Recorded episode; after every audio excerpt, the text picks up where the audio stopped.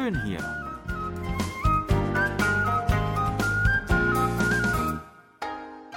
Ausflugstipps für Korea mit Jan Dirks.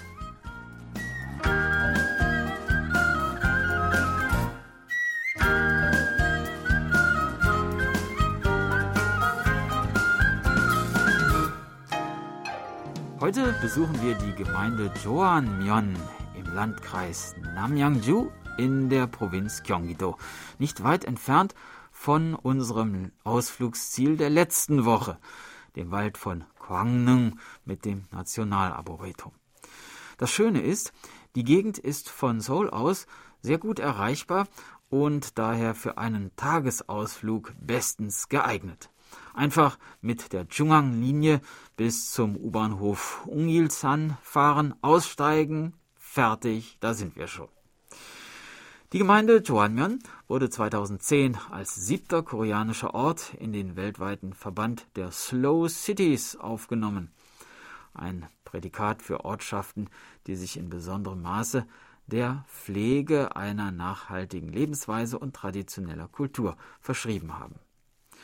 Joanmyeon, in einem Trinkwasserschutzgebiet gelegen, verbindet die schöne Landschaft um den Fluss Bukhangang mit ökologischem Anbau von Obst und Gemüse und der Pflege von traditionellem Brauchtum. Die Gemeinde besteht aus insgesamt zwölf Dörfern, von denen jedes seinen ganz eigenen Charakter hat und seine ganz eigenen Sehenswürdigkeiten.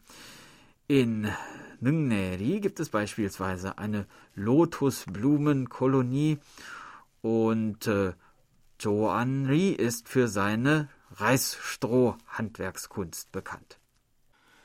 Im Dorf Nungneri befindet sich außerdem auch die Tasan-Gedenkstätte, die an den Philosophen Tasan erinnert, der im 18. Jahrhundert gelebt hat.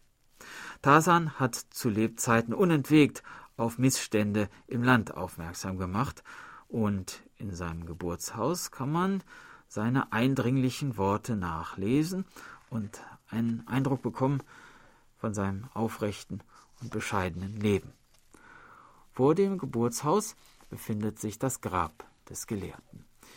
In der Gedenkstätte werden das Werk und die Spuren von Tasan, der seiner Zeit weit voraus war, aufgearbeitet und im Tasan Kulturzentrum wird er aus heutiger Sicht neu beleuchtet und interpretiert. Die niedrige Mauer um die Anlage kann man symbolisch sehen, denn er war ein Gelehrter, der in guten wie in schlechten Zeiten immer Teil des Volkes sein wollte. In Joanmyeon befindet sich außerdem auch noch ein ganz besonderes Museum, nämlich das Jupil Spinnenmuseum. Es befindet sich innerhalb des Ökowaldes Arachnopia und ist, wie es heißt, das einzige Spinnenmuseum der Welt. 2004 wurde es von Dr. Kim Ju-pil gegründet, der als Biologieprofessor die ganze Welt bereist hat, um Spinnen zu erforschen und zu sammeln. Das Museum besteht aus zwei Gebäuden, dem Hauptgebäude und einem Anbau, im Erdgeschoss des Hauptgebäudes sind Spinnenexemplare, ein Spinnenbrutraum und Fossilien zu finden. Der erste Stock beherbergt rund 1000 Insektenexemplare, darunter Schmetterlinge, Motten und Käfer. Im Anbau sind seltene Minerale, Fische und Krustentiere ausgestellt. In der Observationsstation im ersten Stock des Anbaus können Besucher die Anatomie von Spinnen mit dem Mikroskop bewundern. In der nahegelegenen Kreisstadt Namyangju bieten sich weitere interessante Sehenswürdigkeiten.